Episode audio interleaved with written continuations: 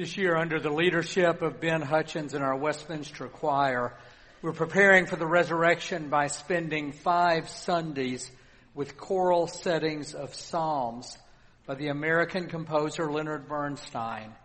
Psalms which were commissioned for a festival at the Chichester Cathedral in England in 1965. On March 4th, the adult choir of St. Andrew's Episcopal Church in Burke will join our choir to present all five Psalms in our 11 a.m. service. Then the following Sunday on March 11th, the two choirs will lead the service at St. Andrew's. In addition, during Lent, Patrick Whitney and I will preach on the psalm to be presented on that particular Sunday. I hope that you will attend throughout this season, both to prepare for Easter and to experience a measure of continuity in your faith, even as continuity seems elusive in our world. Let us pray. Oh God, we do make a joyful noise in our worship. We do come into your presence with singing. We do enter your gates with thanksgiving. And we dare to pray that our worship will bring you a measure of the joy in receiving it that we experience in offering it. In the name of Jesus Christ we pray. Amen. I must have had to memorize Psalm 100 in Sunday school or confirmation, for it comes more easily to my lips than most any other psalm. Make a joyful noise to the Lord, all ye lands. Serve the Lord with gladness. Come before his presence with singing. When Patrick Whitney and I signed up to preach the Psalms in this uh, series, I was glad that Psalm 100 fell to me. It is an enormously positive and hopeful psalm. Its five verses contain seven imperative verbs, verbs of command. Make a joyful noise. Worship the Lord with gladness. Come into his presence with singing Know that the Lord is God. Enter God's gates with thanksgiving. Give thanks to Him and bless His name. Each imperative verb then leads to brief indicative statements about the nature of God. It is God that made us, and we are His. We are His people and the sheep of His pasture. The Lord is good. His steadfast love endures forever. His faithfulness to all generations. Who can ask for more hope, more joy, more enthusiasm, more gratitude, more positive affirmation, more appealing characteristics attributed to God than those found in these five verses? But I also knew that when I selected Psalm 100, I was used for the title of the sermon a phrase that I remembered in it that was less ringing than the overall mood of the psalm. The phrase is not in the version of the Bible in our pews, nor in the words that the choir sang this morning. The translation that we heard them sing reads, It is He that made us, and we are His. The translation that I learned as a child from the King James Version of the Bible reads, It is He that made us, not we ourselves. Now the phrase in question contains the only negative word in this entire psalm. Not we ourselves. It appears in a translation note in our Bibles as an alternative translation. Though my Hebrew is rusty, my understanding is that one Hebrew letter determines how the phrase is translated. If the letter, which is actually just a little mark, appears in the ancient manuscript that is being translated, then the verse reads, not we ourselves. If the letter doesn't appear in the manuscript, the verse reads, We are His. Thus, when giving thanks to God for having made us, for our being accepted as His people, for His serving as our shepherd, for His goodness, for His steadfast love that endures forever, and for His faithfulness to all generations. In a positive psalm like this, what does it mean that after we proclaim it is He that made us, we add, and not we ourselves? What does this sudden appearance of a negative phrase mean? This note of caution that's based on one Hebrew mark. What does that say about our faith? Why does the psalm take this slight dip in mood toward human limitation? Now, I had originally envisioned taking off from the celebratory nature of Psalm 100 to remind ourselves of the many blessings in human history that have developed over the past decades, indeed over the past several centuries. Listen to some of the statistics of progress that columnist Nicholas Kristof in the New York Times and Steven Pinker of Harvard have recently cited in articles. In 2017, Kristof writes, a smaller share of the world's people were hungry, impoverished, or illiterate than at any time before in human history. A smaller portion, proportion of children died than ever before. Every day, he writes, the number of people around the world living in extreme poverty goes down by 217,000. 325,000 more people each day gain access to electricity and 300,000 more to clean drinking water. He then adds, as recently as the 1960s, 50 years ago, a majority of humans had always been illiterate and lived in poverty. Now, fewer than 15% of the people in the world cannot read or write. And fewer than 10% live in extreme poverty. Steven Pinker adds, through most of human history, continuing into the 19th century, a person born was only expected to live to be about 30. Since then,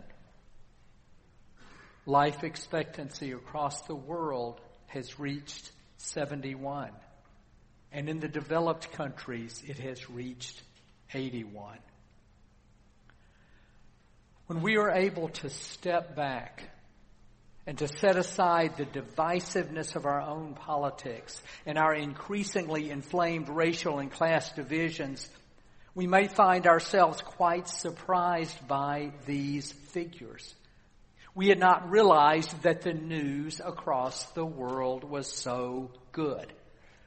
And if we are religious, these figures can lead us to some of the hope and the affirmation that we find expressed in Psalm 100 100, make a joyful noise to the Lord, all the earth. Worship the Lord with gladness. Come into the presence of God with singing. Give thanks to God and bless his name. The cadence of this psalm matches the cadence of human history. The Lord is good. His steadfast love endures forever and his faithfulness to all generations. That was the direction that the sermon was going. And I was going to use the cautionary phrase, not we ourselves, as a warning never to equate our strides in human history with godlike powers of our own. But then Wednesday afternoon came. Another shooting another school, another set of young people killed, another set of teachers and coaches sacrificing their lives to save the lives of their students. another set of grieving parents, of heroic first responders, of community leaders with stiff upper lips, of candlelight vigils, of funerals in the faith traditions of those who had fallen. Then within hours, the anguished cries, we must do something, followed by calls for legislation so radically divergent that if recent history be our guide, no legislation is likely to pass. The hopefulness of the first half of the sermon hovered near death with the breaking news that seems to never stop breaking. Yet being a preacher with the prospect and responsibility of standing behind a pulpit and facing a congregation and opening a Bible within a few days, I felt compelled to ask, can this psalm speak to us now? Can it speak to us today? Can it express something that we are feeling, give voice to a prayer we are praying, or teach us something that we genuinely need to know? I think it can. I want to talk about three phrases in this psalm. The first is the cautionary phrase that I remember from childhood, not we ourselves. It is he who made us, the psalmist says, not we ourselves. Given our national mood, there is a sense in which this phrase serves as a prayer of confession. An acknowledgement that despite all the progress we have made across the centuries, we still have a long way to go in human history. There's even a sense in which, had we been the ones doing the creating, we would have fouled creation up earlier, more spectacularly than it has proved to have gone awry. Writing in the 18th century during that period of intellectual freedom and learning known as the Enlightenment, Voltaire provided a satirical counterpart to the bold confidence and sense of achievement that marked the era in which he lived. He wrote, Men must have corrupted nature a little because they weren't born wolves yet they've become wolves. God didn't give them 24 pounders or bayonets, but they've made themselves bayonets and cannons with which to destroy each other. We weren't born wolves, but we have become wolves. What we have become is a far cry from God's original artistry. It is He that made us, not we ourselves. It is we ourselves who have become wolves. Second, even with this dark acknowledgement of what we have become, we can find our way to what we have been created and redeemed to be. And the words of the psalm can help us. Enter into his gates with thanksgiving, the psalmist proclaims, and his courts with praise. Gates are the threshold of the temple, the door through which one passes to enter the public space of the house of God. Courts are the inner sanctum, the holy of holies, the place where God is thought to be present and reside. In this psalm, the psalmist is calling the pilgrim, the worshiper, the reader throughout the centuries to enter, to take a step into the temple to look around its narthex, to take a pamphlet from its literature rack, to nod to an usher, to receive a bulletin, to take a seat, to listen to the choir rehearse prior to the service. Then, once the service begins, to sing the hymns, to say the prayers, to listen to the sermon. Then the psalmist is inviting us, the citizen, the searcher, the, the agnostic, the believer, the family member, to move ever so slowly from the gates into the courts, to the inner sanctum, to the place where God resides, to an encounter with the presence of the living God. In other words, the psalmist is asking us to enter the gates, but then move at our own pace into the courts where God resides.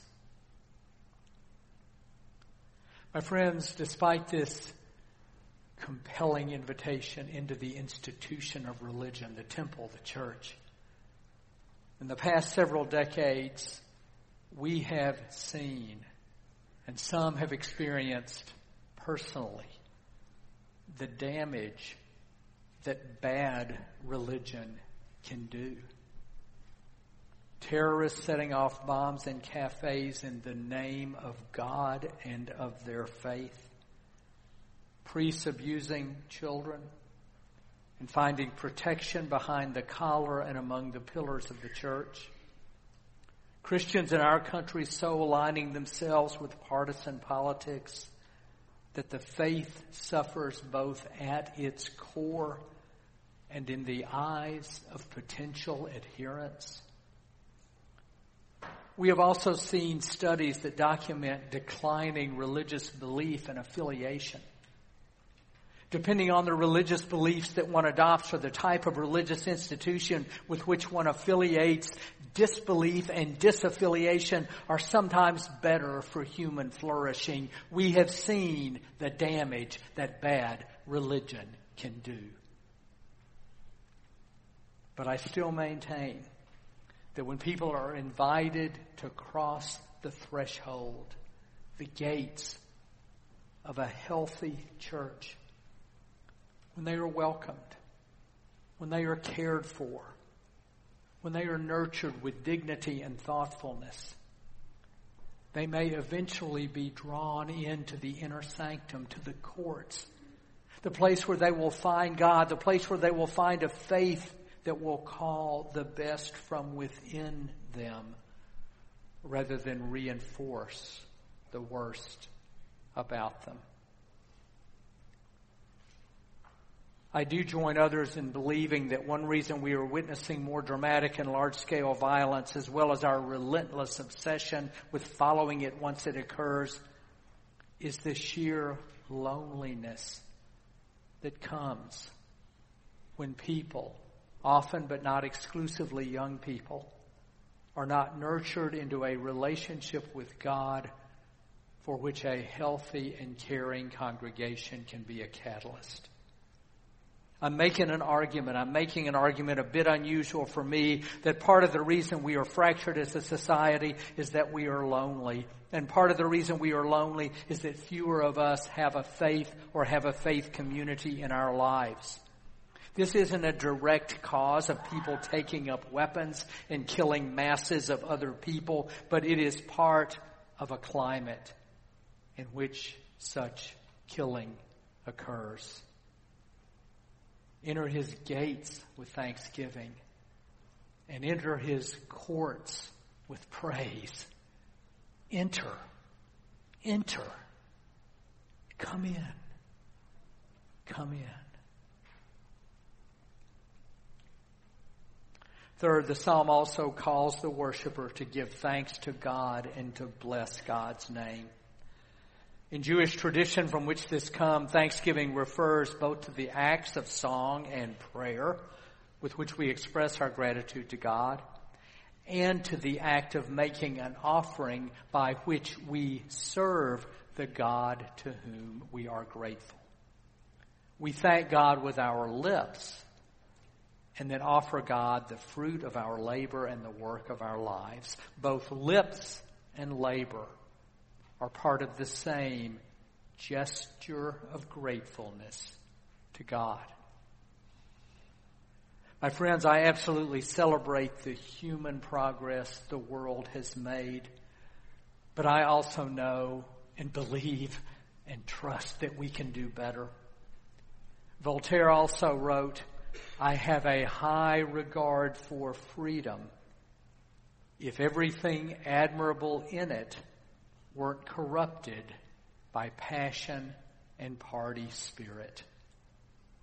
The divisiveness that we have in our country, which is reflected in the passion and party spirit we see in Congress, but which does not begin in Congress, is part of the reason we are not doing better.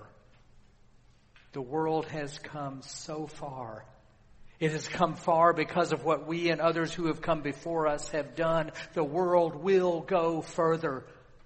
But still, we can do better. Kristof writes, the world is registering important progress, but it also faces mortal threats. The first belief, the progress, should empower us to act on the second. As much progress as we have made the last few centuries, we can do better by the Lord who has been faithful to all generations, the Lord whose faithfulness will never end. Amen.